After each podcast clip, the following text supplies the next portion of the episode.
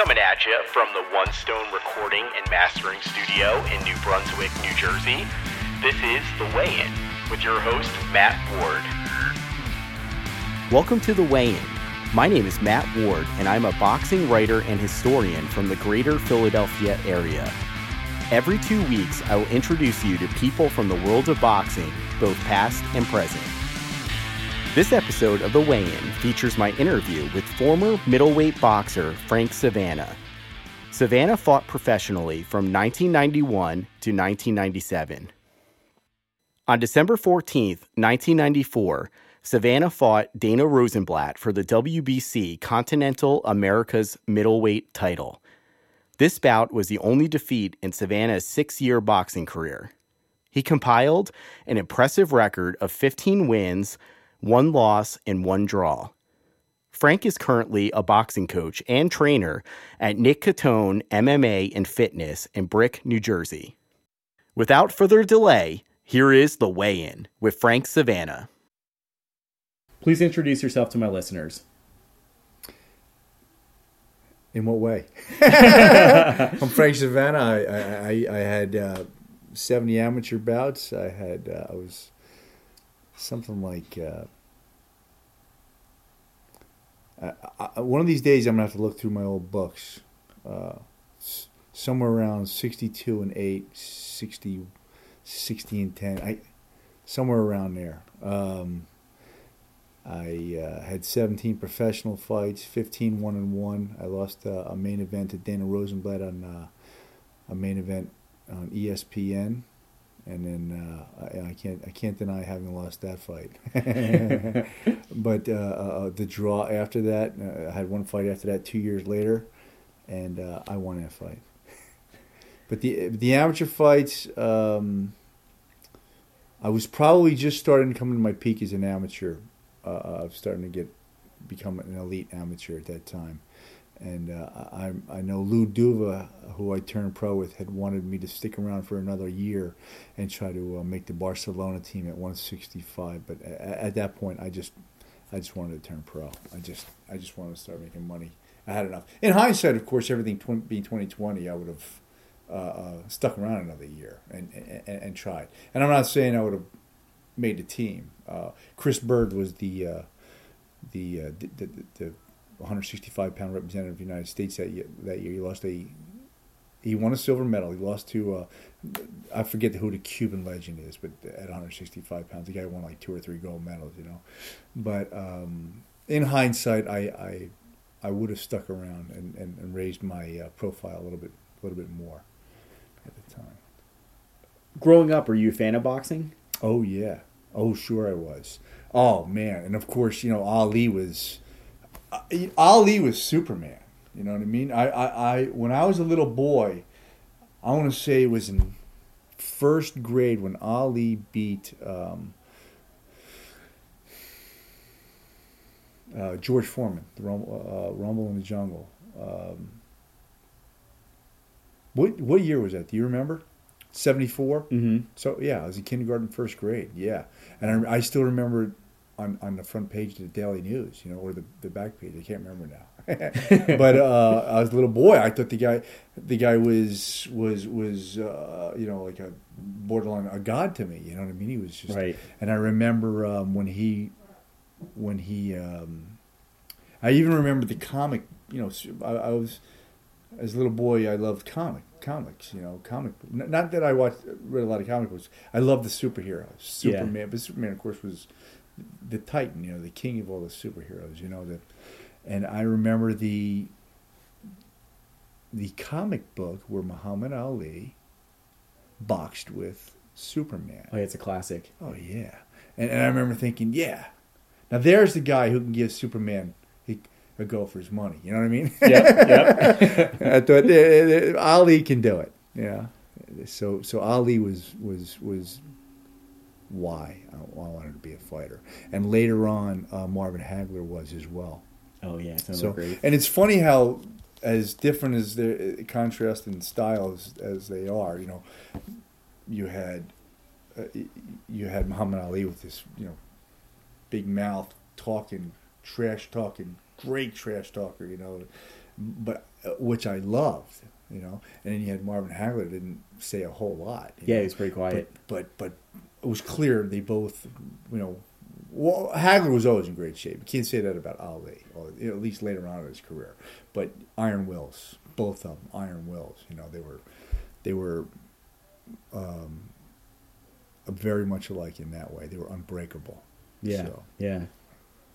When did you start boxing as a uh, child? 13. 13? Uh, they opened up the big PAL, and I don't remember who told me, but I remember I started going in February. I was 13 years old. And um, I, I remember my first sparring session. I don't remember the guy's name was uh, uh, Bob Van Sickle was one of the trainers. Uh, actually, it was it was the the, the cops uh, who who started off. John Dietz, Brian uh, Brian Henfey, uh, John Keever, and there was one more gentleman, and I can't remember his name. And it's such a shame because he he, he, passed. You know, I don't I don't want to forget that. But um, they they they ran the boxing, but but they were inconsistent. And one guy would be there one night, one guy would be there another night. It was never real consistent. And then they brought in Frank Topham, who who who apparently had trained uh, was one of the trainers for Jake LaMotta. you Mhm. know? And uh, Bob Van Sickle. Tr- uh, but, but, but Toppy probably died within a year. I remember I, re- I remember one time him kind of passing out in the gym, you know, and I remember seeing his chest heaving up and down, you know, and I don't remember exactly what, what, what it was that was wrong with him or why he died, uh, but I, I remember he died about a year, probably a year later. Um, So he was showing some of those health problems at that point yeah, as well. yeah, Yeah. And then, uh, but Bob Van Sickle took uh, took over the training, and uh, I, I trained with Bob Bob for years and years till I, even through part of my pro career, well, most of my pro career. As a um, as an amateur boxer, you won a number of titles and honors. What was the most memorable experience of your amateur career? USA versus Russia. It just was. Uh, Like I said, uh, uh, spoken to you before. I was just starting to become uh, an elite amateur, and I fought for a USA versus uh, USSR team, and I fought a guy named Rostislav Zaulichniy, who ended up losing a. Uh, in a I actually thought he won. I'm trying to remember. He he lost to a German uh, um, for the gold. The German won the gold medal at 178 pounds, so that was a weight class up. Um, well, I fought him in Atlanta, Georgia, and uh, uh, I remember before the fight, which is odd, and I don't know why they, they did this, but they made me change my headgear, Oh, which was I don't know why it was USA Boxing approved. Why the U.S. would do that, I don't know. I had 69 amateur fights in this stupid thing, and it, they made me they made me change it for this one. But the other head, and I'm not making an excuse. hmm Uh, the other headgear was the fighter reform. It had grease on it, sweat on it. You know, they put it on my head, and it was too big. It kept falling over my eyes. So every time I would Oh. touch, push it back up, he, he'd start, you know, one twoing me. You know, Yeah. so, and, and then the headgear would fall back down. You know, but I lost a, a I never in my life have I dropped a mouthpiece in a fight. I dropped it twice in that fight. And, In the uh, amateur and- fight? yeah, and, Yeah. and they called it. You know, I got a point deduction. You know, I ended up losing a three to two split decision, and the American judge voted against me. Oh, wow. that was bothered me. You know, Yeah. but uh, if it weren't for the point deduction, I, I win that fight. You would've know? won, yeah. So, you know, when you when you put this stuff together later, I realized how good I actually was as an amateur. You know, Yeah. I was just starting to compete, like I said, in, in that year with the elite fighters. Even though I had won a couple PA, national PAL titles against some of the top guys, and and and and, and U.S. championships, and I'd even gotten to uh, you know um, the semifinals of a previous national Golden Gloves title, which I, I, I had to pull out of because I had a, a middle ear infection. After the third fight, I just I couldn't even stand up anymore. Um, but I, I'm, I was happy with my you know my amateur career, even though I, I probably could have done more, raised my profile a little bit more.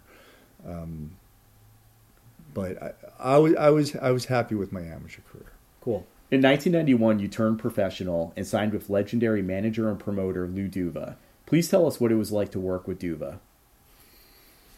I had opportunities to sign with Triple Threat. I don't know if you're familiar with them or not, but they, they they had you know Al Cole, Ray Mercer, and uh, Charles Murray, some good fighters, you know, and they were looking to add to their stable. And I actually had a much better offer to turn pro with them. Um, but I, I, you know, Lou Duva was he was a champion maker, man, you know, Mhm. and I. He had Meldrick Taylor, Pernell Whitaker, Evander Holyfield, Tyrell Biggs. I think had just stepped away. Mark Breland. Um, yeah, he had, you know, uh, Andrew Golota, David Tua. He, he had a lot of really good, talented fighters, and I thought Lou would be the guy that got me to the title. And Georgie Benton was his trainer. And I remember um, after, a, after a few sparring sessions, Georgie Benton turned to me after uh, one sparring session, and he grabbed me and he says, "Damn, Savannah, you got brown spots." I'm going, I'm looking around and going, what, what, are you, what are you talking about? What, what do you mean? What do you mean? Know? He says, "No, man, you fight like a black fighter." he says, "You're really, you're really, you know, you're you, you're smooth. I, I've never seen, I've never seen a, a, a guy, many guys." White guys fight like that before. You were you're smooth.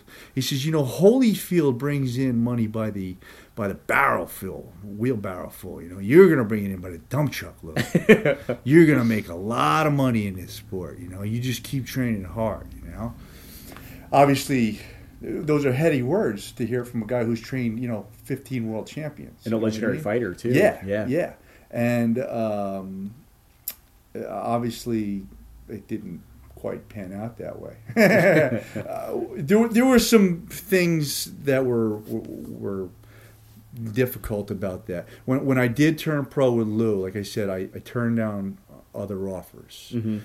Um, when I turned pro with Lou, my trainer at the time was was Bob Van Sickle. So there was a little bit of a. I remember Lou said to Bob, "Look, I, I want."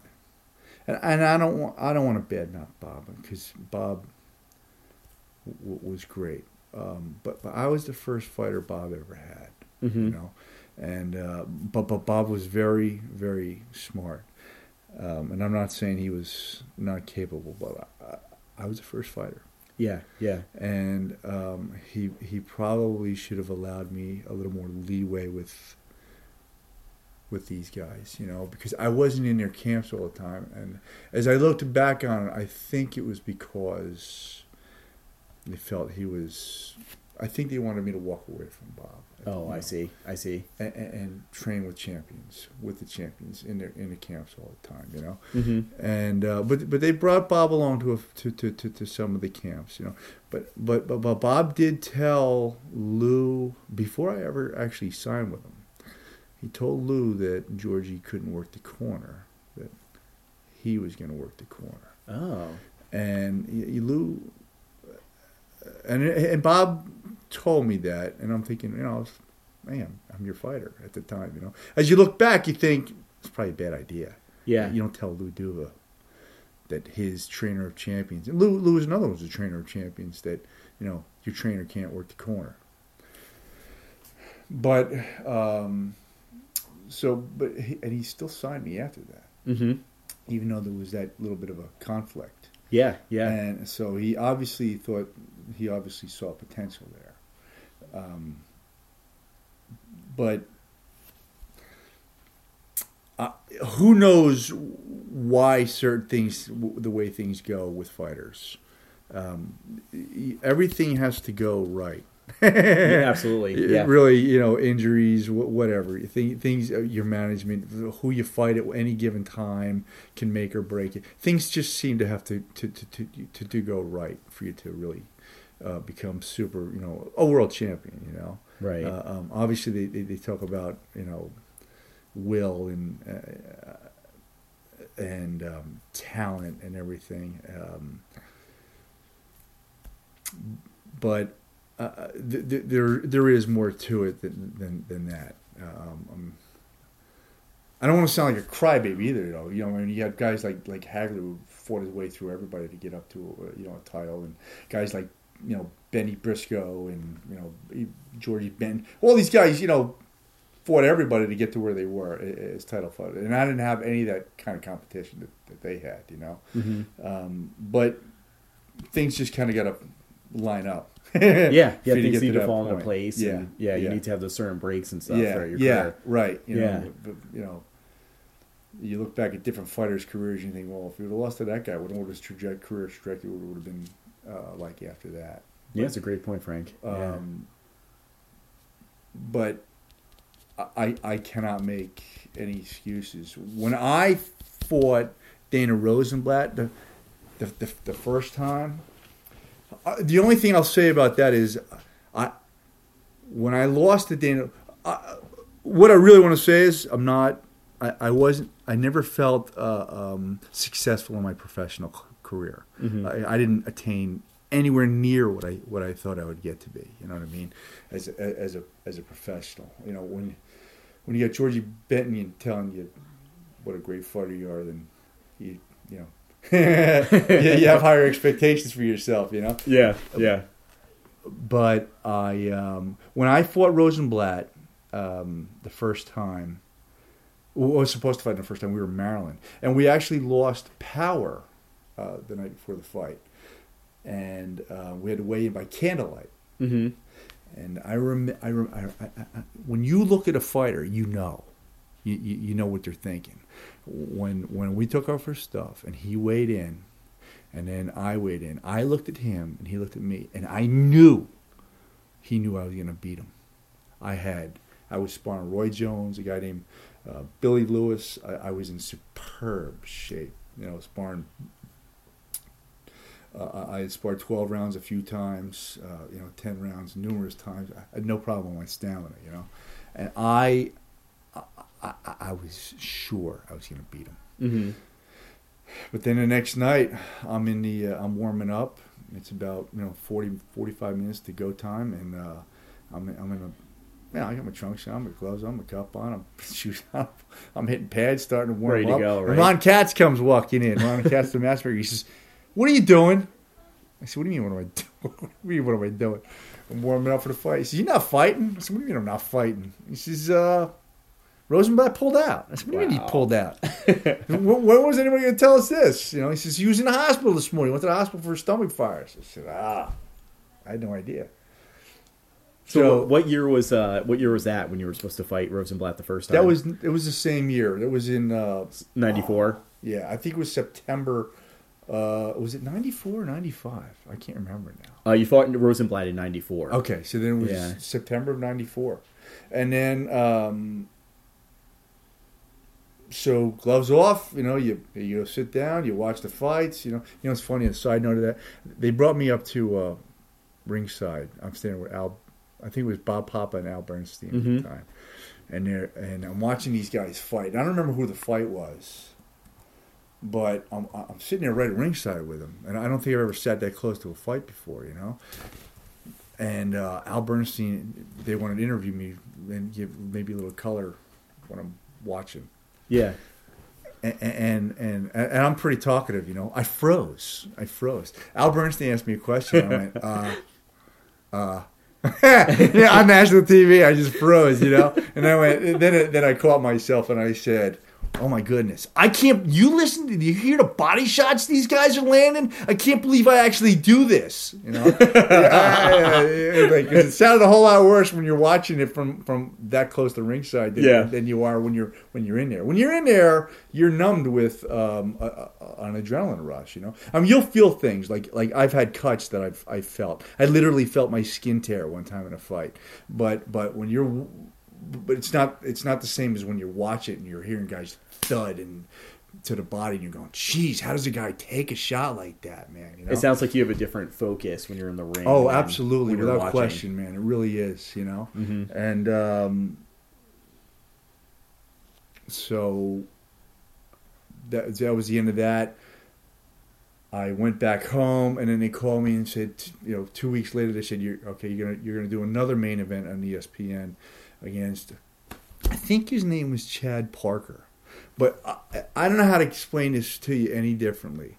Um, when when they pulled me out of that fight, it's kind of like uh, when you're ready, when you're prepping for a fight, man, and you're and you're hitting on all cylinders, and you it's like riding the crest of a wave, man, you know, and you're you're you're you're right there on the edge, you know, between falling off, and you, you're maintaining that balance. And um, once that fight didn't go off, uh, it was like someone pulled a rug out from underneath it. You know, you just I just collapsed. I, I, I get mentally, I would I would imagine. I didn't have a breakdown of any kind. I was, Right. I was fine, but I couldn't. When they brought me back into camp two weeks later, I was going to fight in another five weeks, whatever it was. I couldn't get, I couldn't get back up.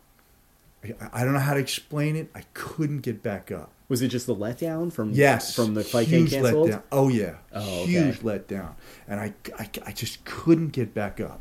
And um, I remember I was sparring with uh, Ronnie Essett. Mm-hmm. Um, Ronnie, uh, so it was Roy Jones' camp. I, I sparred with you know Roy Jones a couple times, um, but Roy was getting prepping for his fight for uh, uh, um, James Toney, I think at the time. But uh, I'm trying to. The timeline's a little off, but I, I remember I sparred Ronnie Essett for for a couple of rounds. This was now two weeks before the this the, the, the fight on the uh, another fight on ESPN that I was going to have main event against. I think his name was Chad Parker, and and he cut me, and uh, it's it's split right open, and I, and I was of course devastated again, upset, Right. and I thought,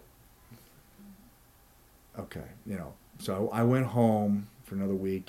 Now every, all, everybody fought, everybody's gone. I come back to training camp because now they've done a rescheduled uh, rescheduled my fight with Dana Rosenblatt for December Mhm. 15th, and I, I I just couldn't get back. I was in great shape. Um, Do you think it was? Do you think it was the build up, like Oh, sure. the fight in a big televised fight Sure, and stuff like sure. that? Oh, And absolutely. then and then Yeah. it was just after and that. then nothing to show for it. All, all I can say is I, I, I fell flat emotionally, and I and I couldn't recover. I couldn't even train the same. It was weird. I don't know how to explain it to you. You know, I understand that. That makes Um, sense. was, I was just flat, and I couldn't get back up. So when I got cut, hmm it was actually good because I probably wouldn't have beat Chad Parker. I just couldn't get back up.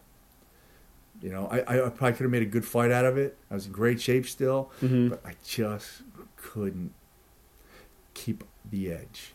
So anyway, I, so I go I go back home after the cut, and they bring me back again. Like I said, everybody's scattered. Nobody's in training camp. I mean, crying out loud, you had Al Cole. I mean, these guys were different weight classes, obviously, but everybody was there. Al Cole was there. Ray Mercer, uh, Bernard Hopkins was there at one point. Um, who else was there? Um, uh, Roy Jones, um, uh, Billy Lewis. Um, Roy had another really, really good fighter there, friend of his, Smoke, Derrick Gainer. Oh, Derrick okay. Gainer was in that camp. With a lot of, just a, a great camp. Tons of talent. Yeah. Oh, yeah.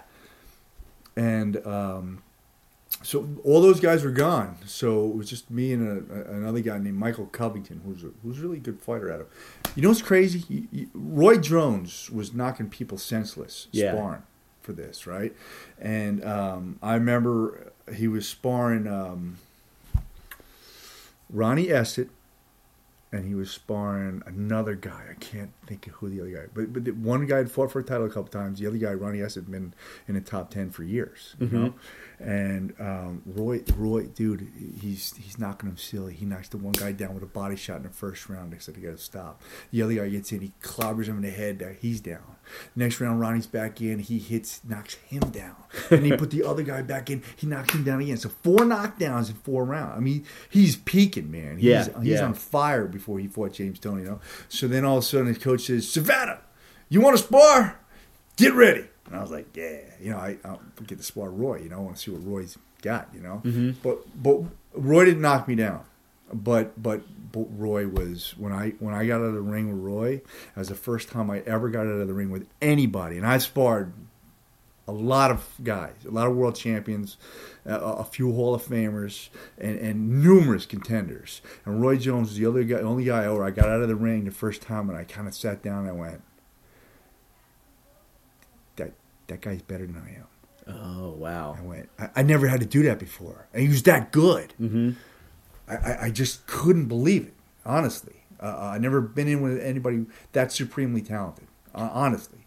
Like, and, and I know a whole bunch of uh, uh, former amateur boxers that will on that on on, on uh, John Scully's website uh, uh, post uh, he'll post about that and man there are countless guys that'll tell you the same thing Roy Jones was that good but anyway so Michael Covington gets in there and Michael Covington that son of a gun a welterweight right sworn a guy 30 pounds heavier than he is Yeah. gave Roy all he could handle it was amazing. He was a super talented fighter, Michael Covington. You know, I think he started running into some problems later with different things, different substance abuses and stuff. But uh, as a matter of fact, so much so that after the sparring session, Roy Jones gave him a big hug. Man, you know, he like that's how good, that's how well Michael Covington sparred with him. You know, He's a lot smaller than Jones too, right? Oh yeah, Yeah. yeah. So anyway, so I'm now I'm sparring with Michael Covington. Everybody's Mm-hmm. gone. It's just me and him. Uh, you know, my trainer Tommy Brooks, and um, it was the first day I was allowed to spar again. It was two weeks before I'm supposed to fight Rosenblatt again. You know, Mm-hmm. I was in uh, I was in absolute peak shape. I, I, I was great shape. So, but I'm sparring Michael Covington. The first day I'm allowed to spar since, since my last cut. Bam! Second round, he splits me open again. You know, and I was wearing one of them football helmets. You know, Oh, right, right. I hated wearing them because you can't slip punches in them things. You know, Mm-hmm. And and not only did it ha- I have the football helmet on, but I had extra padding that's about two inches thicker, made it two inches thicker, and he still caught me.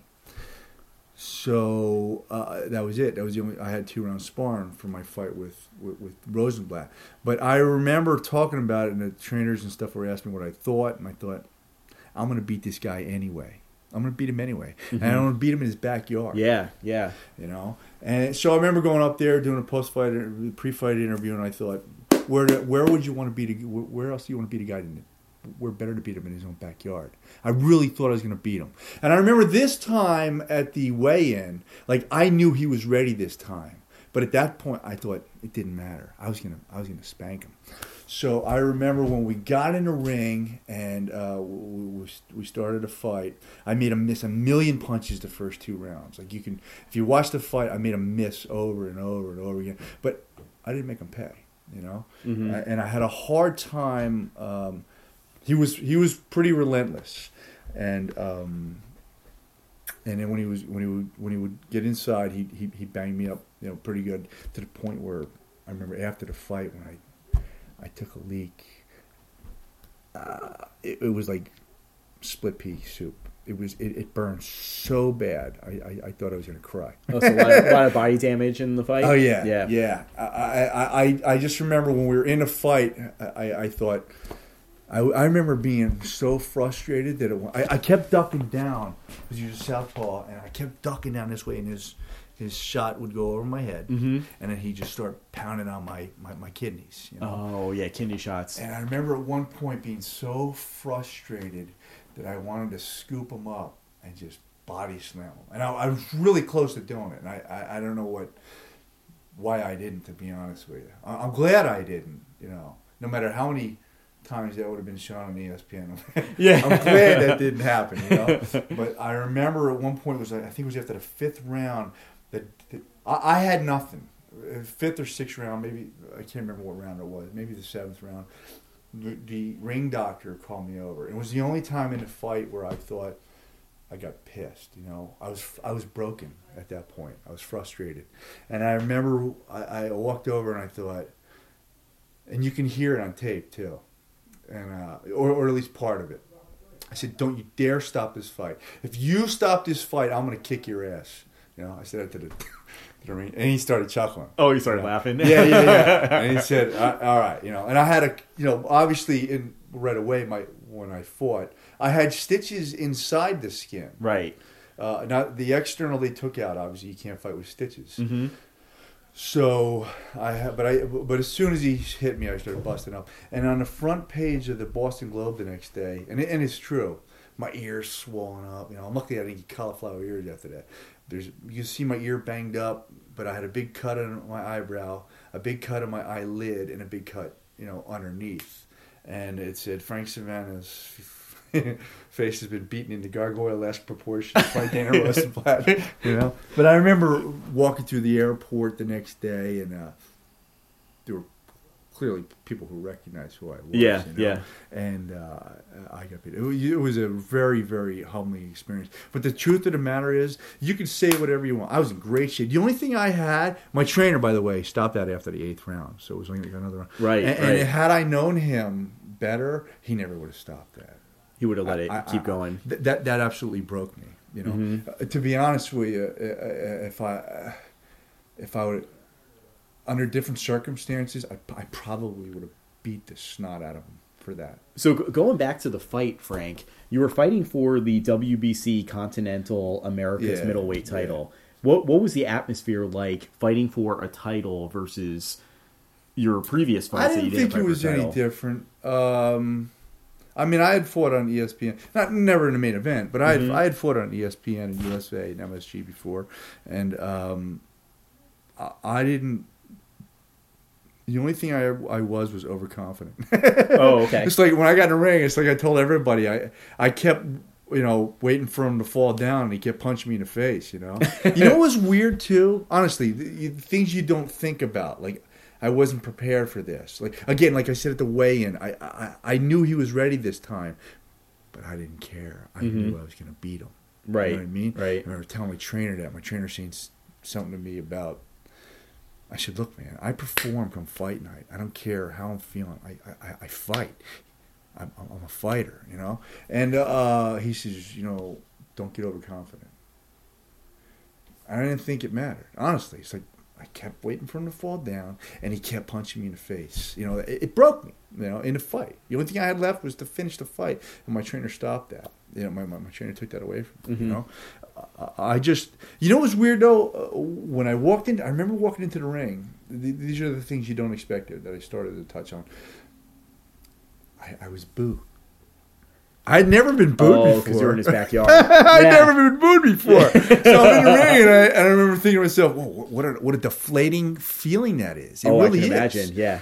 Booed. And I remember, you don't think about it till later, but I remember thinking, what a, what a horrible feeling that is to be booed. Oh, You I can what mean? I can only imagine. And uh, uh, I'd never been booed before. Fort Atlantic City all the time. You know what I mean? Yeah, yeah. you? So um, that deflated. And I remember I had did something when, when they did that. I remember doing a, getting booed. I remember hearing some woman scream at me, and I, I, I jumped and I went ah, something. I did something like that, you know, stomped on the ground. And my father told me afterwards. He says, you know, I knew something wasn't right right then. I'd never seen you do anything like that before, you know. Oh, just I think it was- reactions to the crowd. Yeah, Yeah. yeah, And I, um, and obviously he proceeded to to whip, to whip me. You know, I, I don't went around. You know, I couldn't land punches. You know, Mhm. and it would have helped if I had had sparring, um, southpaw sparring, without question. It would have helped. But I was going to beat him that night because he wanted to win. Uh, You know, you, you hear the old saying about how guys would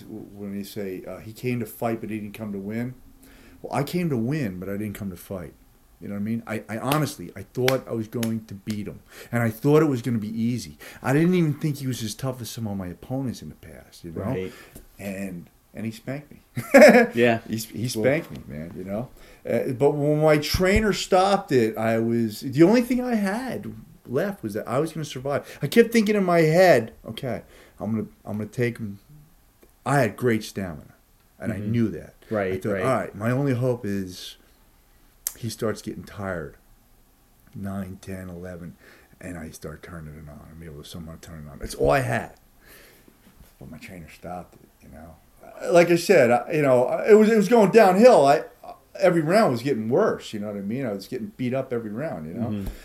And I was throwing less punches, and I couldn't do anything right. I couldn't get. My, I, it, I remember thinking to myself in the fight, get your foot outside. You, you always want to have the dominant foot position with the southpaw. Your foot outside their lead foot. And, and even in the clinches, I remember thinking, you, you think so much about it. When you spar guys, it's na- it becomes natural. You take your lumps the first few days Mhm. until it becomes natural, uh, uh, and then your foot's your outside their foot, and your two reaches them before theirs reaches yours. You know, whereas if their foot's outside, their two's getting to yours quicker. Um, so I remember in the fight thinking, even in like in the, when we get in the clinches, get your foot outside his foot. You know, like that, that you can't have that. You can't be thinking about that So that was running through your mind the entire the, whole, the entire, time. fight. Yeah, you can't have that. You know, my trainer obviously told me that. You know, in the corner a couple times. Mhm. You, you you can't fight that way. That has to be second nature, and that's where sparring would have helped. Right. Southpaw, and, which I obviously hadn't had in weeks. But I, um, again, no, I, I still was not going to beat him that night. He wanted it more than I did. I, I just thought I was going to get it. I thought it was going to happen. You know. Was there ever any talks of a rematch against Rosenblatt? No. No. No, no. I had, matter of fact, I kind of disappeared. After that, I was, I was crushed for the first and only time in my life. I went through a depression for about four or five months. It had to do with, honestly, I, you know, I don't know how to explain it other than uh, uh, getting stopped was a huge psychological Mhm. barrier, especially when it wasn't on. If I got knocked out, I could probably deal with that. If I'm knocked cold, you know, like, yeah, it's it's crushing, but there's nothing you can do about it. Right. But somebody took that away from me. Yeah, they I mean? stopped the fight on you. Yeah, and I know he was looking out for me, and I'm I don't want to be bitter towards that. But that's all I had, man. That's all I had that night, and he took it from me. Right, he right. took it from. and He took any hope I had of of of at least surviving the fight. Like, Mhm. like I said, I I I thought kept thinking maybe if I bring him get him real late, but he was looking out for me, man. You know, he didn't know me real well. I'd, I'd worked with him less than a year because my other trainer never would have done that.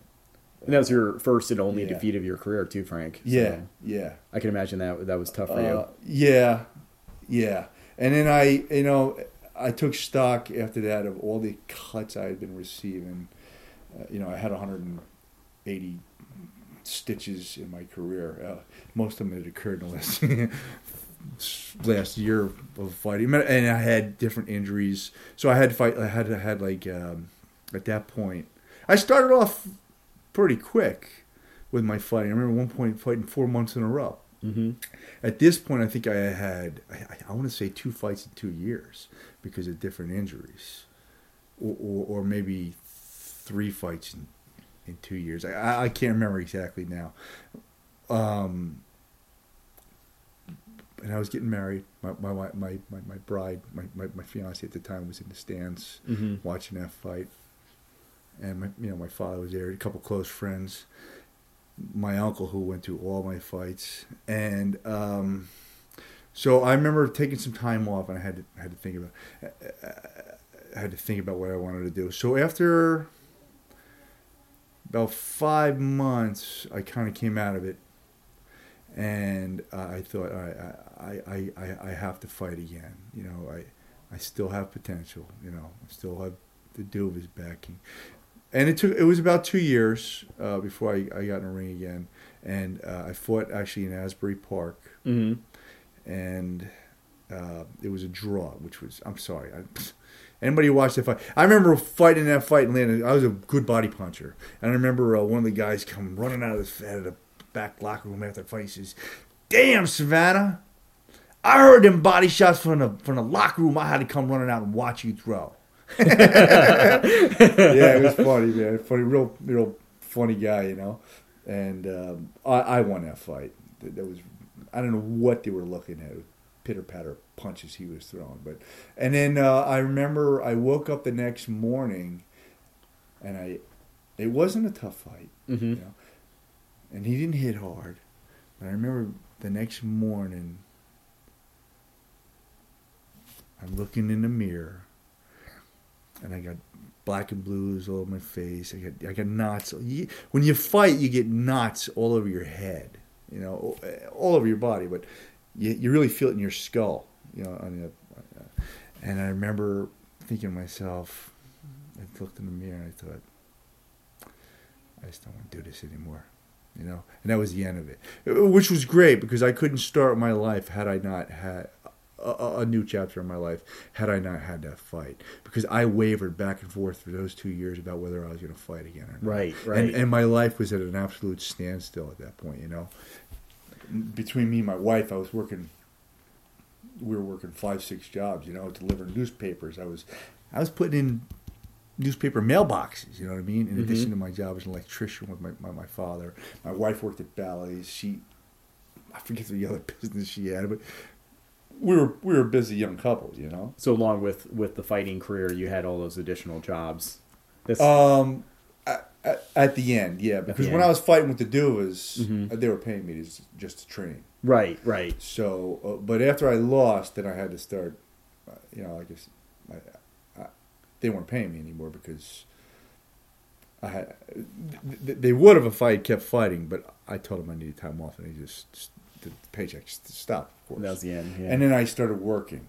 You know, but but uh, again, I, I would not have been able to get on with the rest of the chapter of my life, the, the rest of my life, had I not fought again.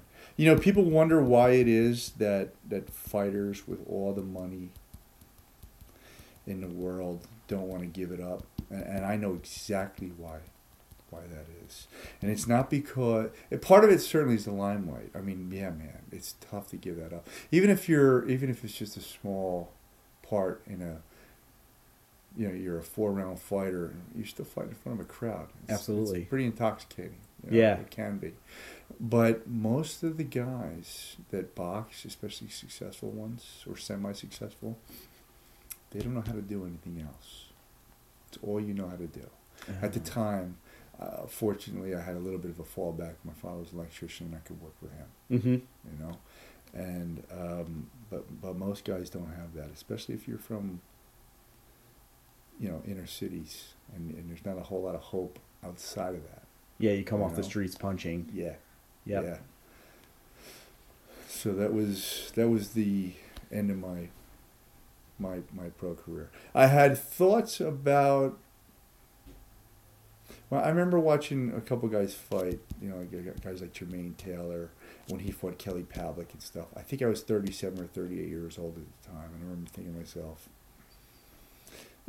When you look at styles, you know what styles you can fight and what styles you can. I knew I could hang with those styles. I, I just knew. So the thought of a comeback did go through your head. It yeah, but but really short lived. That Mhm. was around 37, 38. and but I could never get myself in. I knew that it would be real tough to get myself into the, that kind of shape again. Oh, I see. You know what I mean? Yeah, And yeah. I didn't have the time to do that. You know, I had at that time three or four kids.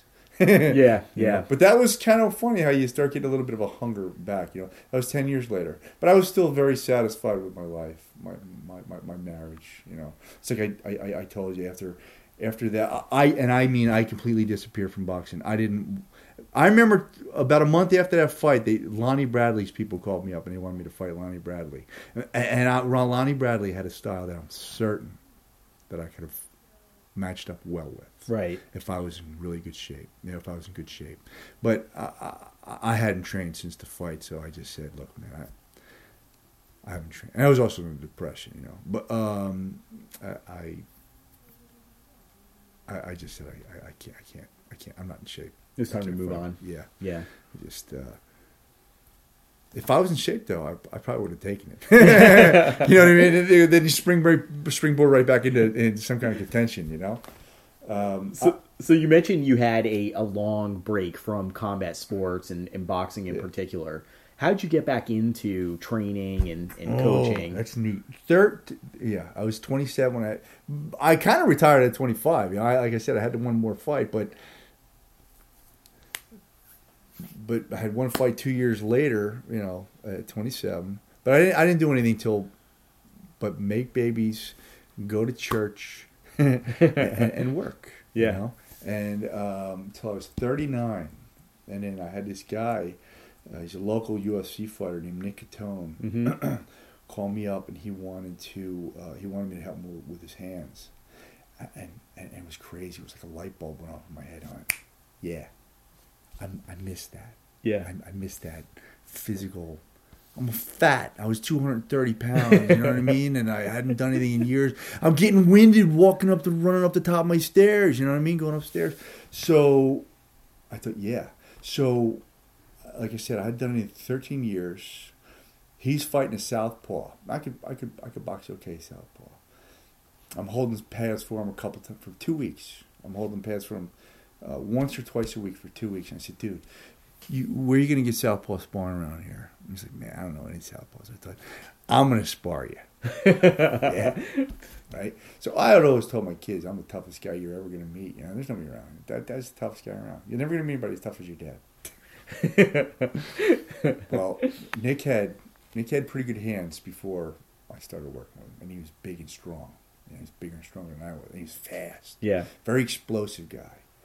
And um, I had never in my life had problems with my ribs ever. He broke my ribs. Uh, one of the, I, I think it was the first night of sparring. Wow. Yeah, he hit me a couple shots that I'd never been hit like that before, with an uppercut to the face, and then he caught under my rib with an uppercut, another one to the body, and lifted my rib. And I I felt it, but I didn't think nothing of it when we were sparring. You know, I mean, You think it was just ring rust? Just not having not I, boxed? I or wasn't fought? in any kind of shape at all. Right. And I went from sparring, you know, you, I used to do three minute rounds, so I'm sparring this guy five minute rounds Yeah. because that's what they do. Different right? world, yeah. So here I am. I held pads for him twice, two or three times, and now I'm sparring him, right? And I I remember after it was over, I, I felt it in my rib, but I didn't think nothing of it. I go out to the car. I remember I had, I had to lean down to pick something up, and when I tried to get up, I couldn't get up because now the adrenaline's wearing off, and I'm I'm I'm in I'm in pain, agony. Right? Mhm. I can't breathe now. Wow. So I go back inside. I'm thinking, dude, man, you hurt my rib, man. You know, hey, of course he felt he felt he felt terrible about it, you know, but but I was thrilled by it, absolutely thrilled. I thought I, I missed that. Now people think it's odd that getting bashed in the face, and I got he trust me he he put some shots on me that day. I mean I was laying on my own, um, but just to just to do that again felt so good. And um but but i remember um going home and i'm by the time i get home i'm stiff and i'm limping into my house. And i i think i had three kids at the time maybe maybe four. One was probably babying in bed. Um uh, I, no i had to have five at that point but one was a baby baby or the, the the last one was going to be born that year. But I remember walking up the starting to go up the steps and I'm grunting, and I mean, I, I, I, my ribs hurting. Man. Yeah. Uh, You ever had a bad rib? Yeah. Yeah. First time I've ever had that in my life was at 39 years old. I had no idea how bad that was. That's impressive, though, Frank. I mean, having a boxing career and first time you get your rib mixed up. yeah, I never had rib problems ever. After after after you Yeah, yeah, yeah, yeah, yeah. I had to be fat and out of shape to get one. so, but I remember all, they're hearing me grunt. I'm try, I- I'm gingerly going up the steps, and then my kids all come running to the top of the steps. And my wife's going, and they're all going, "Daddy, are you okay? You okay, Daddy?" And I looked up and I went. I don't think Daddy's the toughest guy you're ever gonna meet anymore. yeah, yeah. Daddy got beat up by another local guy. So Good is it is it Nick's gym that you still teach Yeah, at? yeah. I teach boxing over there. Nick Catone's NCMMA. He's uh, and, and there are boxers there, but most of them are MMA fighters that um, just want to get their hands better. Is there anybody coming out of that gym that fans should keep an eye out for? MMA fighters. MMA or Oh, yeah. boxing? Well, you get guys like Edson Barbosa, Eddie Alvarez, Frankie Edgar, Marlon Moraes. Um, there's four or five top, really top flight MMA fighters out there. We have a guy, Ricky Bandejas, who's a superb fighter, you know. Um, and he's getting better and better with his hands, too. Um, he's probably the next up and coming one.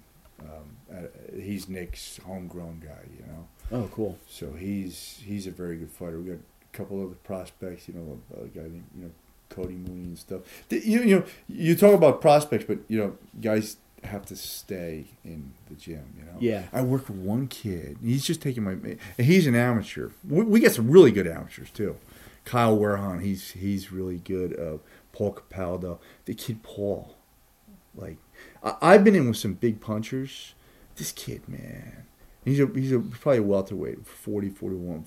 I think he walks around a little heavier, obviously, but that kid can crack with either hand, and I mean he's going to catch somebody and put, and I mean he's got lights out power in either hand, you know. So yeah, we got some really we got some talented kids coming out of there, man. We really do. Cool. Yep. Uh, uh, there's a kid from Staten Island, um, Santo Corotolo. He's he's phenomenal as well. He he, he reminds me of the Tasmanian Devil. He's just f- utterly fearless, man. He gets in there and he's he's all over you. know, Kyle, well, I talked about Kyle Warnhan before. I told him in the locker room before the fight. I was like, dude, man, if, you know. You, you remind me of Howdy Doody. You know what I mean? If if, if, if I saw you in a lunchroom, I think I'd take your lunch money. but, but but but but I know you better. Yeah. there ain't nobody taking your lunch money, man. You know? So so the the ki- just a tough kid. So the kid from Staten Island comes all the way down to Brick to yeah, train. he comes down to Brick the train. yeah. Wow. Yeah, That's yeah. impressive. That says a lot about the gym. Yeah, it's, but he's got a he's got a number of uh, really yeah, good fighters, uh, amateur fighters, and there's some other guys that I'm I, I'm, I'm Uh, not off the top of my head, you know, forgetting, but there he's got some super talented fighters. Cool. in there as well. Yeah, Do you still follow professional boxing? not nearly as much as I used to. You know, you know what bothers me, and and I I, I can't help it. And this is this is a, running theme amongst so many boxers. I absolutely hate, and I do say that hate. Boxing's still my first love. You know what I Mhm. mean? I love watching. Man, when I watch Gennady Golovkin, uh, uh, the, the Chocolito, uh, uh, uh, the, the, the, the, the light guy. You know what I'm talking about? Yeah, yeah. Um, there's some seriously talented fighters. Roman Gonzalez. Yeah, Yeah, yeah. and um, so many good fighters. When I watched what's his name, the the Russian kid, uh, the Southpaw, Lomachenko. Yeah.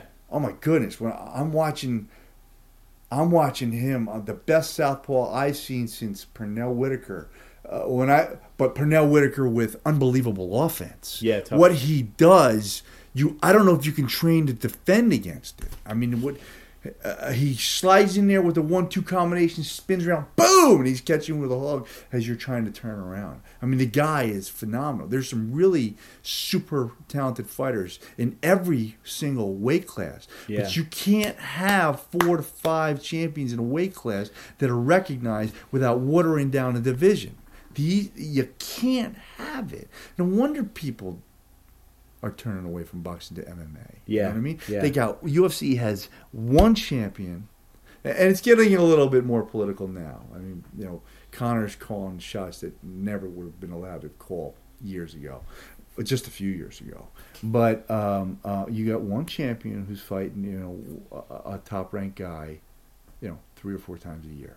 Yeah. You that's the formula. That's what boxers used to do. You know what I Exactly. mean?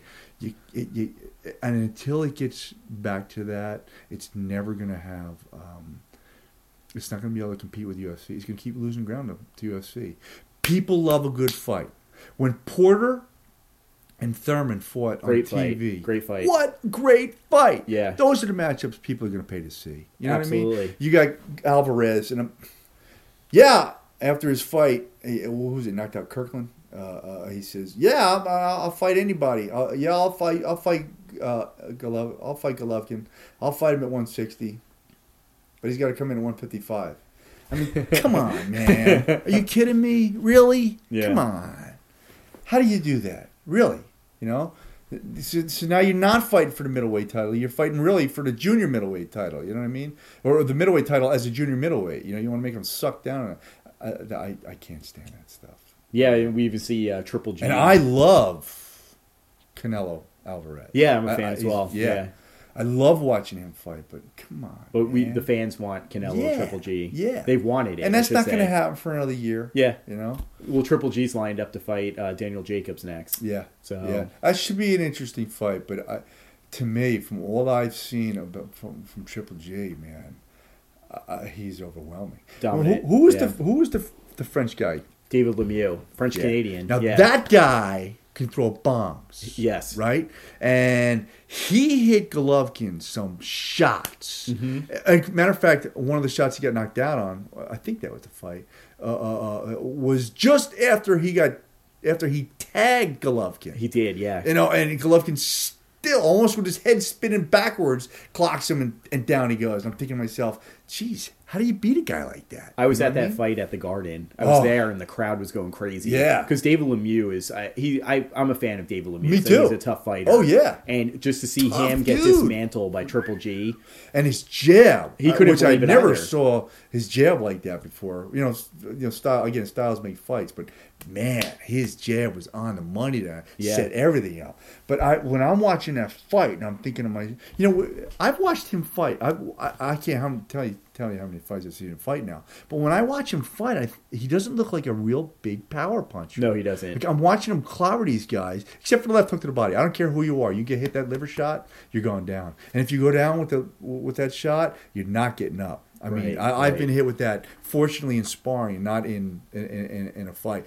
But I've also hit guys with that shot. And when you go down for that shot, that's what the shot Hopkins knocked out uh, De La Hoya with. You know, you you get hit with that shot, you're not getting up. I'd rather take a concussion and scramble around the ring trying to you could you could at least stumble around the ring and regain your senses. You hit the liver, it's you're you're, you're done. Um, but when I watch him throwing punches, I'm going. He just doesn't look like they're that hard, and they kind of come from weird angles sometimes, you know. But he obviously has unbelievable power. Yeah. because he knocks everybody out. You know. I So- sometimes wonder where the power is coming from. I don't know. It's Yeah. crazy, man. Wild.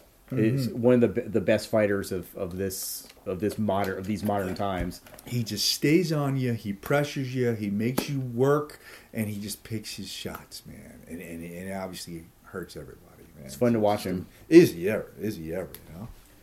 These uh, next few questions actually come from one of our listeners, Okay. uh, Dustin from Arizona. Uh, Dustin would like to know if you have any thoughts on why more fights tend to be canceled or delayed in MMA than boxing. Oh, oh yeah, absolutely. A lot of these guys, oh man, when you do these MMA fights, and I'm intimately involved with a lot of MMA fighters now. Mm-hmm. Back injuries are the worst. Yeah. I, and I've had my back go out a few times, and I literally crippled for days. Uh, I've seen guys go in with broken, with feet broken. Nick went into one fight with a broken hand, you know, um, against a, stri- a noted striker. You know, the guy was a, a former boxer, you know, Mhm. and, and he was a, a good stand-up guy in, in, in MMA, uh, big big puncher. And Nick went in with a broken hand, you know, and, and he he still beat the guy. But well, they get those little gloves. They're doing a light sparring. They, they fracture stuff all the time. Uh, their backs hurt when they do jujitsu. Uh, uh, they get their if you if you don't tap in time, you're you, you know you sprain your wrist real bad or whatever. Most of these guys go into these fights. They they have significant injuries most of the time. Right, right. They, they go in with these injuries. You know, uh, when I worked with Nick, I- every single camp, man, I yeah, I had to baby him through. Uh, I I shouldn't say baby him, but I had to slow him down Right. because he's trying to work. His back is so stiff. It, that's all he can do. So for, for for five rounds, he's moving around on his feet and only able to throw one twos because he can't turn his hips because his back is so bad. You know what I mean? It's it's it's a brutal sport. Uh, boxers take a beating from you know their waist up, mostly head trauma. You take more head trauma without question in boxing than you do MMA. But those guys, up and down, their whole body, they arm locks, wrist locks, uh, you name it, back problems, neck problems, um, ankle problems, knee problems, hip problems. They they all have it. So would you say a lot of the issues are caused from coaches not slowing down their fighters or not having them It's spar just- correctly? It's just uh, uh, no. I wouldn't say that. I wouldn't say that. It's just inevitable you're going to get hurt. It's just when the you're nature of the smashing business. shins Yeah. by accident. You know, a guy's checking in a, a shin, you know, a kick to the shin, and you're banging knees, or even when you fall to the ground. You know, some guys are landing and their shoulder pops Mm-hmm. out. It's just. It's just a brutal sport, man. It really is. Like, like I have significant. Both my shoulders hurt like all the time. You know? Mhm. I have a herniated disc in my neck, you know, but I can still throw. I can still throw punches, you know. Right. Uh, but but but I feel it. Like when I'm done done working out, uh, uh, uh, now I can I can still throw. I'm still quick and everything. But when I'm done, I start stiffening up about ten minutes later, and then I I'm, I'm, I'm I look like a cripple walking out of the place. They start feeling But it, These yeah. guys are these guys are that at 30 years old. Mhm. I mean, these guys are in bad shape, man.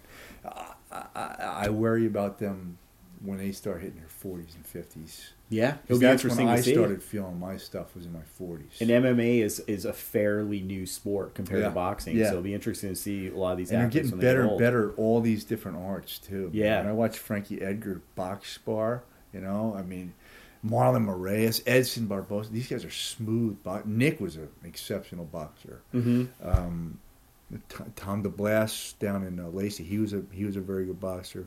Um, but these, these other arts, when you're doing all these, when you're that text on all your body with all these different arts, it's it takes its, its toll. And a lot of these guys have a a wrestling background. all- Most of them. That's I've noticed that. Most of the yeah, and if you do Division One wrestling, man, hmm you're gonna have walls. You ever see watch wrestlers get their arms folded almost back behind them? They Yeah. try to pin guys and they're fighting and stuff. That's rough on your on your joints, obviously. You know, same thing. Your wrists. You know, they're all grabbing wrists, wrist control. Their thumbs, but their backs are the worst. Oh, I can imagine. Yeah, Their backs makes are the sense. worst. And all and all of them, without without question, have bad backs. And it's the same thing with all these guys with really talented jiu-jitsu fighters. But all these guys come together and they fight MMA, and and, and that's where they their their problems arise. You know, the, I'm going to say mostly a lot of it has to do with. To me, the biggest thing would be wrestling, Division One wrestling. You know, wrestling would injures fighters the most And that causes long injuries. term. Yeah, I, I think so. And I'm not saying during the MMA fights, but the damage they did when they were wrestling in college. leading up to their Yeah, MMA careers. exactly. Yes. Yeah. Gotcha. Yep. So Dustin would like to start doing some boxing drills as part of his weekly routine, Mhm. his exercise. Do you have any advice for him and other listeners on good approaches to heavy bag work? Yeah. Yeah. Yeah. Uh, if you use a classic boxing bag, Mhm. like they're like sand and padding, they're bad for your hands. Oh, okay. Right? Wear big gloves. Don't use the little flat bag gloves that they used to give you give us when we first started. Use big gloves, right? Use use 14 ounce bag gloves. And um, uh, to be honest with you, the, uh, MMA bags are softer. I Mhm. would because they kick, right? Uh, I would I would get an MMA bag. And work with that. They're just softer. Yeah. cool. I would because you're gonna want. When I first started boxing, man, every night get hand wraps too. Right, make sure you wrap your wrists. Make sure you learn how to wrap. All right, because I, I I came home with sprained weak uh, wrists for uh, my first two years of boxing, you Mm. know, and scraped up knuckles. So make sure you make sure you wrap your hands. You don't want to break your bones either. yeah, definitely not. Is there anything else you'd like to say to my listeners? Um, this was a lot. This was a lot of fun. Um, Definitely, Frank. I had a lot of. I- I get sidetracked with different stories, and I, I probably could have told you a hundred different more stories that you completely forget until you're being asked questions. Right, right. S- a- a- And, then I forget what my original points were, where I was going with everything, you know. But that's the. Fortunately, I still have my, at least at this point, my mind. But it was just a really wonderful uh, uh, talking to you. Yeah. And uh, I, I, I, I I enjoyed this. Likewise, Frank. yeah, thank you. Thank you very Yeah. much for sitting Yeah. down with me this Yeah. evening. Yeah, you got it. Thank you very much, Matt. And thank you to your your your, your listeners. So thank you. Sure. You can learn more about Frank Savannah via a series of links to websites such as boxrec.com and the notes section of this episode. As we discussed earlier in the episode and in the interview, Frank is currently a boxing coach and trainer at Nick Catone MMA and Fitness in Brick, New Jersey. And now, our executive producer, Peter Lloyd, will tell you more about our next episode. Thanks, MW. The next episode of The Weigh In will air on February 15th and will feature Matt's interviews with Arizona boxing gym owners Archer Petrosian and Sonny Gutierrez. Archer was an Armenian national boxing champion who fought professionally as a lightweight from 1999 to 2003. Archer runs Camelback Boxing Gym in Phoenix. Sonny is a former amateur and professional boxer who runs Sonny's Boxing Gym in Goodyear. You can listen to the Weigh In podcast on both SoundCloud and iTunes. If you listen to the show on iTunes, please leave us a rating. This will help other listeners find the show. If you would like to contact the Weigh In staff, you can reach us through social media and email. Our contact information is posted in the notes section of the episode. We love to hear from our listeners. That does it for the series premiere of The Weigh In. The Weigh In is brought to you by One Stone Recording and Mastering in New Brunswick, New Jersey. Check out One Stone Recording and Mastering for all of your mixing and mastering needs. Go to onestonerecording.com slash the weigh-in and receive 10% off your first session. Special thanks to Frank Savannah and you, the listeners, for being a part of our series premiere. You can now be like our friend JP Favera and support the Weigh In podcast on Patreon. You can support us for as little as $1 a month. Your pledge will go directly towards travel expenses and studio fees. Thank you again, JP, for being a part of our team. I hope the weather in Florida is great. Until next time, I'm Matt Ward, and this is The Weigh In.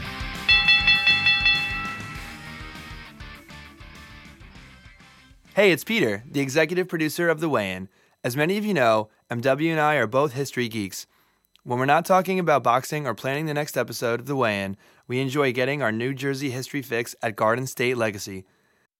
This quarterly online magazine gives readers an in depth look at the people, places, and events that help to shape our home state's rich history.